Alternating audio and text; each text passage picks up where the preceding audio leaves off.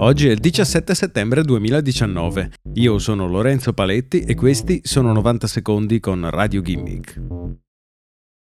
Una nuova generazione di macchine autonome o robot assassini potrebbe dare il via a una guerra totale. A metterci in guardia è Laura Nolan, ex dipendente di Google, che ha scelto di lasciare l'azienda quando si è opposta all'utilizzo della tecnologia di intelligenza artificiale per la creazione di droni militari. Secondo Nolan, qualsiasi genere di robot che fa uso di intelligenza artificiale in ambito bellico andrebbe bandito. Contrariamente ai droni in uso oggi, che possono essere controllati da un essere umano anche a migliaia di chilometri di distanza, Nolan ha spiegato che gli automi bellici hanno il potenziale per fare danni disastrosi se non programmati correttamente.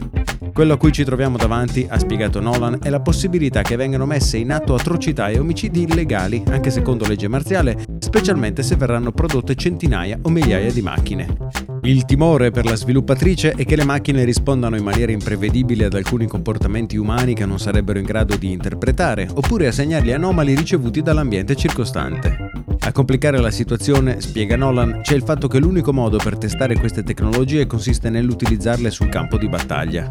Alle macchine mancano la sensibilità e il buonsenso di un essere umano, ha spiegato Nolan. La soluzione, ha spiegato la sviluppatrice anche di fronte ai rappresentanti delle Nazioni Unite a Ginevra e New York, è quella di bandire tutti questi dispositivi.